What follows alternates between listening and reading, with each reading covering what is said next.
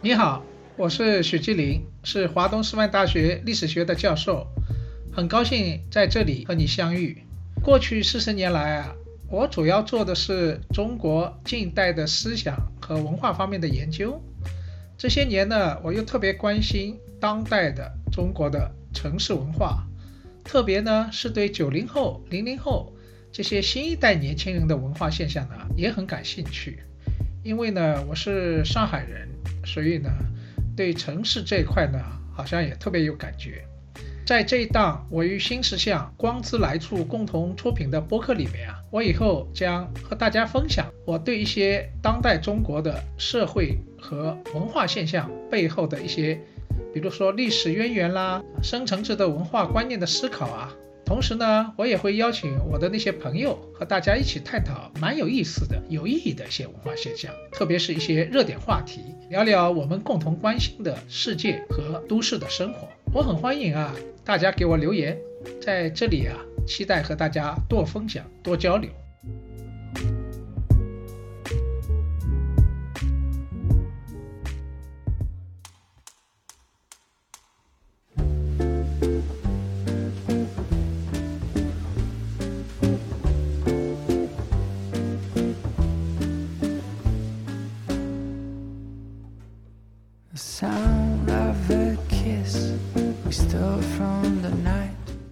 今天是五二零，被称为网络情人节。很多年轻人越来越重视这个五二零，特别是好多年轻的情侣啊，就在五月二十号十三点十四分步入了婚姻的殿堂，就叫做“我爱你，一生一世”。那么，在今天这个非常温柔、浪漫和甜蜜的日子呢？我今天要和大家分享一下上一代的中国的知识分子他们的爱情的故事。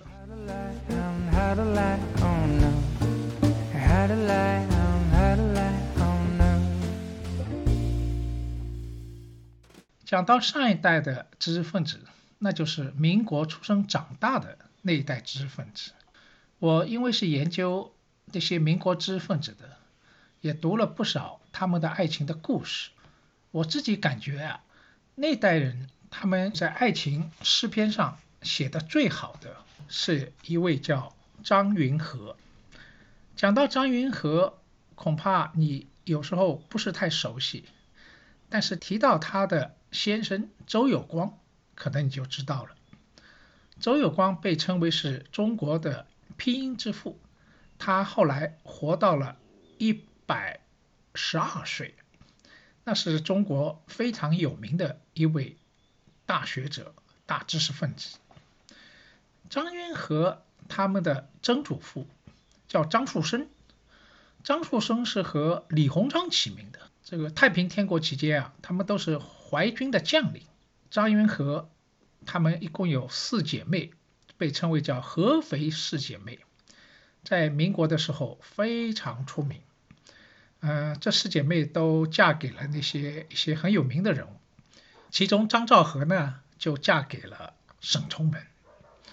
那么张云和和周有光，他们当时在三十年代的时候，一个是光华大学毕业的刚刚的一个年轻人，出身比较贫寒；另外一个呢，还正在当时上海一个很有名的学校叫中国工学。读书的女学生，那么两个人就爱上了。后来，张云和在他八十岁的时候，啊，差不多过了快六十年，他写了一篇回忆当时他们初恋的文章，叫做《温柔的防浪石堤》，写的非常之美。它里面讲到，他们定情的那一天，差不多就是五二零了。他说，他们两个当时在上海吴淞口的炮台附近啊，在那个防浪堤上啊，慢慢的行走。那个时候呢，人与人之间啊，这个男女之间还有点授受不亲，都不敢手拉手啊。后来走到一个角落，两个人不说一句话坐下来。周有光呢，从口袋里掏出一本蓝皮小书，是《罗密欧和朱丽叶》，里面呢夹着一页小书签。小书签里面，在某一页写着两个恋人相见的一刹那，上面有句话：“我愿在这一吻中洗净所有的罪恶。”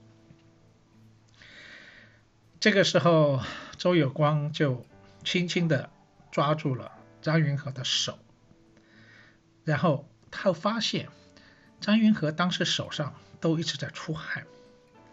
然后他拿出一块手帕，就把他的手心上的汗呢擦干净。后来张云和就讲，他说：“当我的第一只手被他抓住的时候，我就把他的心交给了他，从此将是欢欢乐乐的在一起，风风雨雨更要在一起。不管人生道路是崎岖的还是平坦的，他和他总是在一起。”就是人不在一起，心也是在一起。我的一生的命运，紧紧地握在他的手上。这一刻是人生的开始，是人类的开始，是世界的开始，是人生最有意义的一刻。我这两天又重读张云和的这篇八十岁写的温柔的防浪诗题，觉得非常美。在五二零此刻和你分享，我想也有特别的意义吧。那么接下来去，我就要从这个故事开始，和你分享一下啊，民国这一代知识分子他们的爱，他们的婚姻，他们怎么在一起相爱，又是怎么样一生一世在一起的。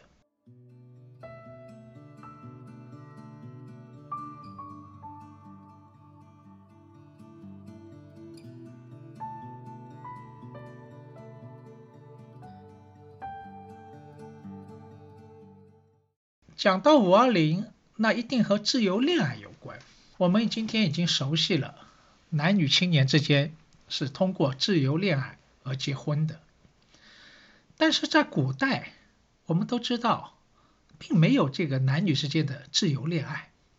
婚姻是父母包办的，你娶媳妇不是娶你爱的人，是父母是为了两个家族，然后让你们在一起。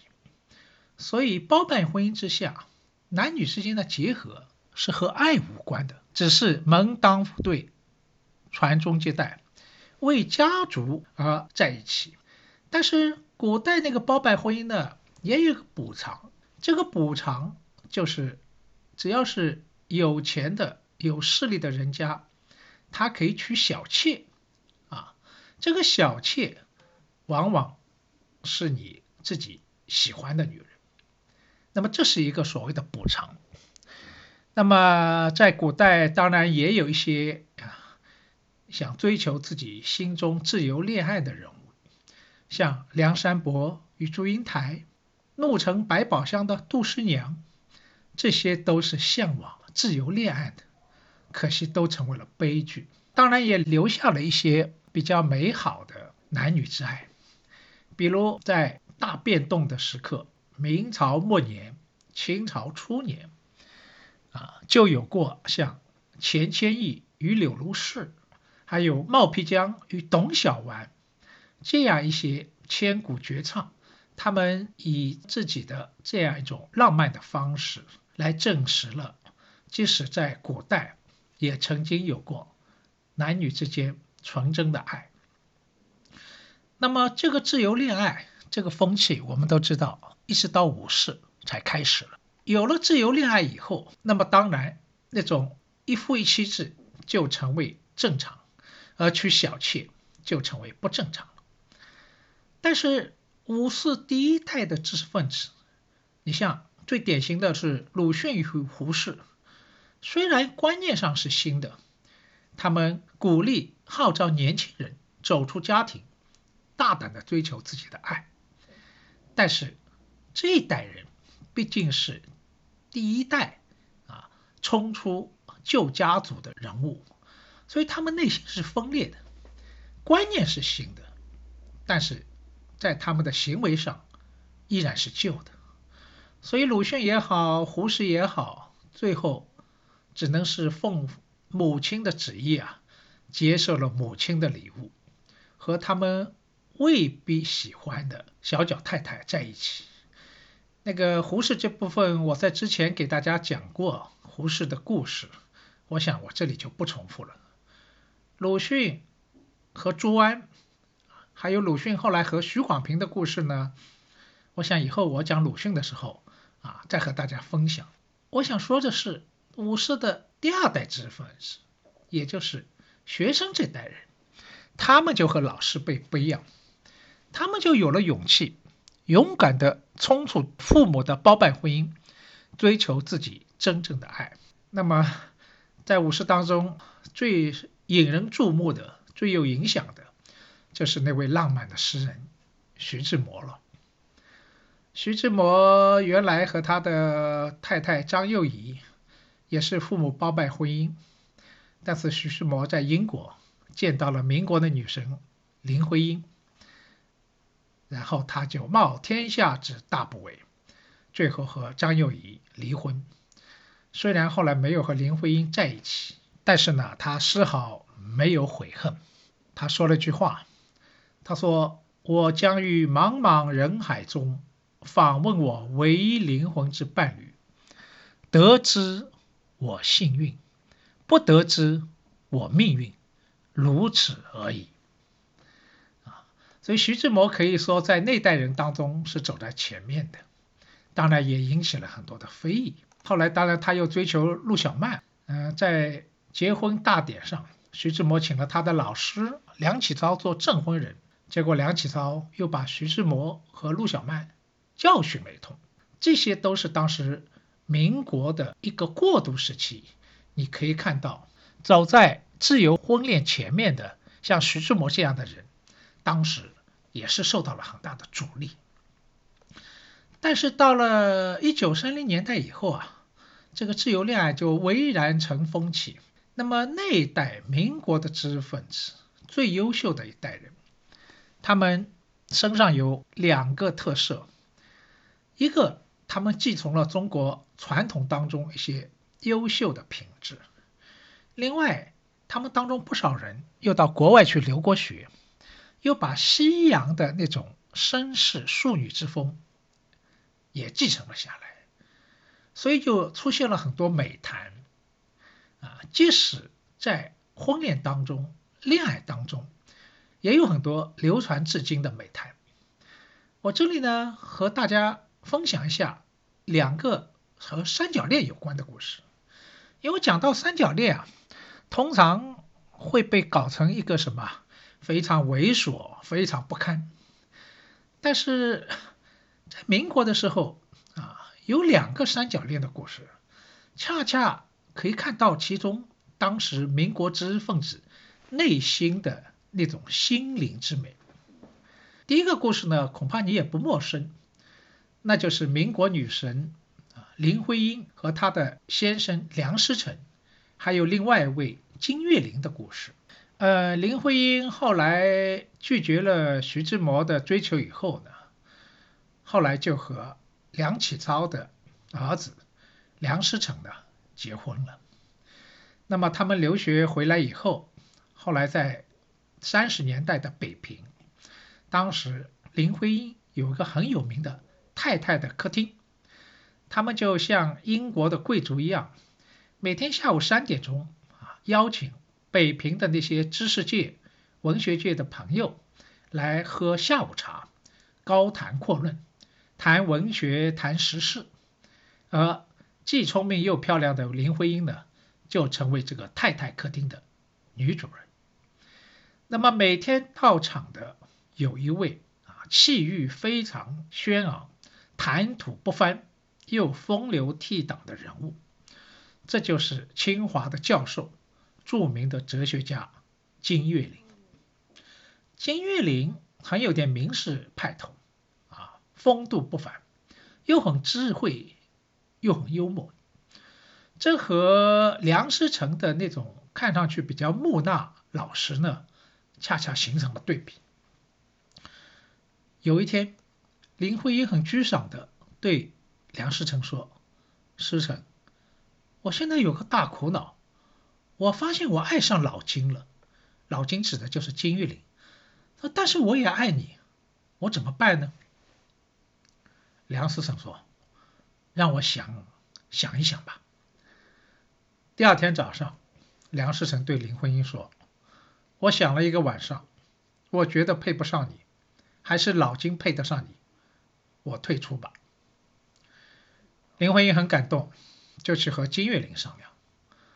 金岳霖说：“还是我退出吧。”后来他们三个人在一起谈了一次，金岳霖就对梁思成、林徽因夫妇说：“我只有一个要求，希望你们还是让我每天下午到太太客厅来喝茶。”这三位后来就成为终生的朋友。林徽因先去世，后来梁思成也去世了。梁思成去世以前就嘱咐儿子说：“我走了以后，你一定要照顾好金爸爸。”你看这种德性，既有中国古代的君子之美，也受到了西方浪漫主义的影响。所以那代人身上就把中西文化当中最好的德性都交融在一起。形成了独有的风范。你不要以为这种优美的故事只是发生在高层知识分子身上，实际上在当年左翼知识分子那里也有一段著名的传奇。在上个世纪二十年代的时候，瞿秋白当时从苏联回来以后啊，就在上海大学教书。那么学生里面有一个校花。很多学生都很追求、很喜欢的，就是杨之华。杨之华当年在中共党员内部是一个很出名的美女，但是呢，她当时已经是有丈夫了。她的丈夫呢叫沈建荣，只是两个人夫妻感情并不太好。后来，瞿秋白和杨之华就爱上了。爱上以后，他们。两个就到浙江，和她的丈夫沈建龙呢谈了一次，也谈的同样是非常好。后来就在某一天，在《民国日报》上同时刊出了三个广告。第一个广告是宣布，从某年某月某日起，沈建龙和杨之华脱离恋爱关系。第二个广告呢想。从某年某月某日起，瞿秋白和杨之华结合成恋爱关系。第三个广告呢是写，从某年某月某日起，沈建龙和瞿秋白结合为朋友关系。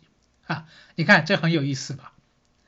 后来有一个中共的早期党员叫郑超林，他在回忆录里面讲，他说有一天啊。他到秋白和芝华的新家去看他们，正在聊天的时候啊，哎，进来一个人，这个人就是杨之华的前夫沈建龙，他们就很自然的介绍说，这位就是建龙，这个瞿秋白和他亲密就像老朋友一样，而杨之华招待沈建龙啊，就像一个出家的妹妹招待自己的亲哥哥一样，所以你看啊。这些传说，当然你可以说可能后来有编造加工的成分，但是你想一想，今天这样一个凡夫俗子的时代，你要编个传奇，你有题材吗？恐怕连这样的素材都没有了，更不要说这样的故事了。那么讲到这里，也许你觉得有点不服，民国那个过去有真的这么美好吗？难道没有这些猥琐男、那些各种各样的烂事儿吗？当然有，每一个时代都有一些不堪的烂事。别的不说，像当时民国的时候，著名作家郁达夫和王映霞，还有著名学者吴宓追求毛叶文，这些故事事实上听上去后来也令人猥琐啊，非常不堪。但是在我看来啊，这个时代好不好，不是大家比烂，每个时代都有烂人，是吧？你想想看，《儒林外史》里边很多都是很庸俗的俗儒。钱钟书写《围城》，《围城》里面那个三闾大学也有很多庸人和烂人。但是比较不同的时代啊，不是比所谓最低的，而是比什么？一个比风气，也就是那个时代的主流风气是什么？第二个比高度，有没有出现过那些非常令人感动的、品质高尚啊、风度雍容的那些优美的故事？俄国啊有一句谚语讲得非常好，列宁也曾经引用过。他说：“鹰有时候比鸡飞得低，但是鸡永远不可能像鹰飞得那样高。”而民国知识分子，我不说别的，不谈他们的学问，不谈他们的情怀，仅仅在爱情的这样一个情怀上。你可以听到啊，他们同样也有某种在今天虽不能至心向往之的高度。接下去我再和大家分享一下五二零那一刻，当很多年轻人步入婚姻殿堂的时候，实际上都有山盟海誓，希望和相爱的人一生一世，是吧？所以才要十三点十四分。希望在这一刻步入婚姻的殿堂。那么现在问题来了，如何一生一世呢？啊，接下去我再和大家分享民国出生长大的两对夫妻的爱情和婚姻的故事。这两对夫妻你一定很熟悉，一个是我前面头上讲过的。周永光和张云和，啊，还有一个就是你更熟悉的钱钟书和杨绛。周有光和张云和，他们从相爱结婚，最后到诀别，差不多婚姻经历了七十年，而钱钟书和杨绛呢，共同走过了六十三年。你想想看。七十年和六十三年，差不多就是大半辈子。他们怎么做到一生一世的？我这两天又重温了他们的故事，我发现可能最重要的是三句话：第一句话是共同的命运感；第二句话是相互珍惜；第三句话是相互欣赏。我们先来看看共同的命运感。当两个所爱的人步入婚姻殿堂以后，事实上组成了一个家庭。这个家庭最重要的联系，已经不再是过去的相互之间的感情。当然，感情也很重要，但是更重要的是什么？一种共同的命运感。呃，杨绛等到钱钟书和他们的女儿啊。都离世以后，杨绛写了《我们仨》那本书，他里面就回忆，杨绛就讲，我们这个家很朴素，我们三个人很单纯，我们与世无求，与人无争，只求相聚在一起，相守在一起，各自做力所能及的事儿，碰到困难，钟书总是和我一同承担。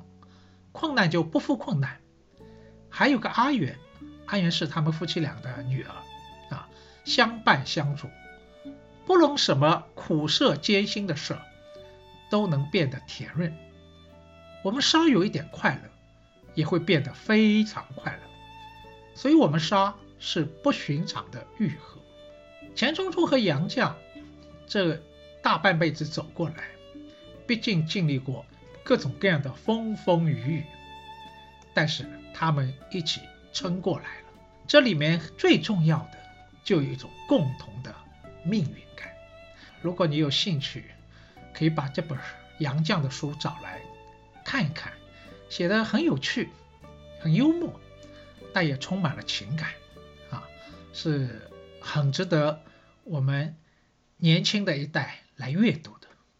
第二句话呢是相互珍惜，这个珍惜当然和感情有关，但是等到婚姻以后，充满着冲动的那种激情，就慢慢的变成为。慢慢细水长流的相互的珍惜。呃，我们书里面讲了很多这样啊，钱钟书和杨绛之间相互珍惜的故事。他们两个一起去英国留学啊，这个钱钟书你不要看学问很好，实际上他是很笨手笨脚的人，不会生活啊。所以杨绛也是女才子啊，但是杨绛却不得不在生活当中。像照顾一个大孩子一样照顾他啊！到了伦敦第一天，钱钟书就一不小心啊，把半个门牙都掉了。然后呢，钱钟书有很多小毛病，连左右脚都分不清，甚至筷子也不会用，蝴蝶结也不会打，像一个很笨的一个大孩子。所以杨绛很耐心的照顾他，把家务事都揽在自己身上。这个。靠的是什么？那就是一种珍惜，不仅是感情，是一种珍惜。杨绛后来说：“我最大的功劳是保住了钱钟书的淘气和那团痴气，这是钱钟书最可贵的地方。因为他淘气天真，加上他过人的智慧，才成了后来众人心目当中博学又风趣的。”钱钟书，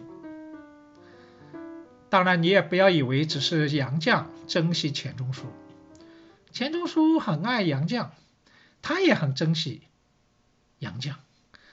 每天早上哈，这个大孩子钱钟书啊，他起得早，会笨手笨脚的为夫人啊做好早餐，啊，鸡蛋、牛奶、面包、英式红茶，悄悄地端到床边。等杨绛醒来，而这种简单的早餐，差不多一做就是一辈子，持续了几十年。这就是相互的珍惜。第三句话呢是相互欣赏啊，这里我要回到周永光和张云和的故事了。讲到这两位老人啊，我自己在。一九七八年，我那个时候还在北京去看望过这两个老人。七八年那年呢，我刚刚考入大学啊，那是文革以后啊，恢复高考以后第一届大学生。然后我有一个中学最好的同学呢，他的舅公，也就是他的外婆的弟弟，就是周有光先生。然后我和这位同学呢。一起到北京去，我就跟着他呢去看周有光和张云和夫妇两个。哈，那一年他们这两位老夫妻啊，已经是七十岁左右了。但是我就看到他们这两位老人非常相亲相爱。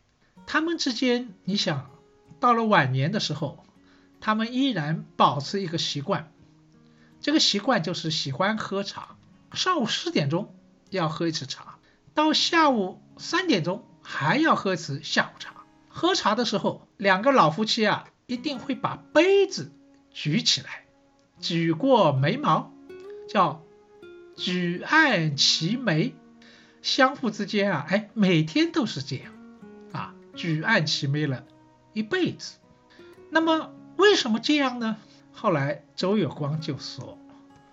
这个夫妻生活要相亲相爱，不仅要有爱，还要要有敬。敬很重要。到了老，依然欣赏对方的优点，那种曾经让自己曾经非常动心的有魅力的地方，一辈子欣赏，你才会有爱，然后也会有敬。而这个敬。某种意义上是要靠某种仪式啊，就像他们喝下午茶一样啊，举案齐眉这种仪式来维持的。你不要看两个人啊，呃，相互的夸奖，相互的欣赏，啊，每天的拥抱，你好像会觉得说，哎呀，都是老夫老妻了，还干嘛这样呢？哎，不是。恰恰是通过这些小小的、细腻的我们的仪式和举动，才会让两个人之间互相的欣赏，啊，互相的那种感情，能够日常、长年累月的保持下去。有自己喜欢的，就该说出来，就表达出来。一个人受到最大的鼓励，不是。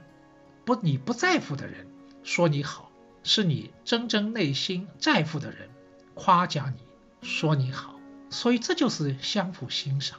呃，周有光和张云和夫妇两个到老都是像初恋一般，啊，非常的相互之间相亲相爱啊。我看到有报道说张云和啊，到七十八岁了，哎，他有时候也会向周有光撒娇。啊，他打这，哎，突然会说：“有光啊，我找不到那个爱字了。”啊，这个爱打不出来。当然，这也是一个双关语，哈哈，双关语。所以他们夫妻两个，你看他们在六十年钻石婚的时候，还特意拍了一个那个钻石婚的婚纱照，这个就像新郎新娘一样，穿上了西装。婚纱，啊，你看这样一种仪式感，真是看了让人非常的感动。当然，你听了以后，你可能也有怀疑：他们过了七十年，差不多一生的婚姻，七十年，难道没有吵架吗？后来周有光在晚年啊回忆录里面讲，他说：“当然我们也会吵架，只是说，他说我们吵架不会高声谩骂，也不会让保姆听到。”也不会一下子憋了好几个小时。他说：“我们一般吵两三句就完了，吵完以后也就过了。因为为什么？一个是有感情，另外一个相互尊重、相互欣赏、相互珍惜，再加上那个共同的命运感，让他们的婚姻最后甜蜜的走到了最后。后来啊，周有光、张云和的一个朋友。”就称赞他们夫妻两个说：“叫人得多情人不老，人得幽默人不老。”这两个夫妻两个，一个多情，一个幽默，所以让他们携手走到了最后。哎，我们都知道《诗经》里面有一句话：“始生契阔，与子成说。”执子之手，与子偕老。在今天五二零这个日子里面，很多年轻人当想步入婚姻殿堂的时候，都希望和自己爱的人执子之手，与子偕老。当然，也有些相爱的人，他们由于各种原因，没法最后在一起，也可以说是。有缘无分，怎么办呢？那么你也只能随缘了，认命吧。这就是死生契阔，生生死死，这些都是命。爱也是这样，这个命不管最后如何，有些是走到了一半，走不下去了，分手了。即使如此，我想也没有什么可以后悔了，因为你毕竟爱过，你毕竟把自己的心交出去，互相交换过那份最值得珍惜的那份感情。至于最后有没有缘分，一切都是命。但是不管如何，我都是很祝福这些。天下有情人都能最后实现自己的梦想，相爱的人都能像钱钟书和杨绛、周有光和张云和一样，能够携手走到最后。好，谢谢各位，我们下周再见。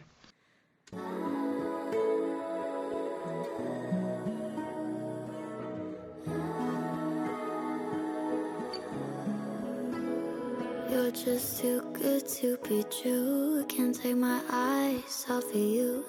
Be like heaven to touch. I wanna hold you so much. Long last love has arrived. I thank God that I'm alive. You're just too good to be true. Can't take my eyes off of you. Pardon the way that I stare. There's nothing else to compare. The thought of you leaves me weak. There are no words left to speak.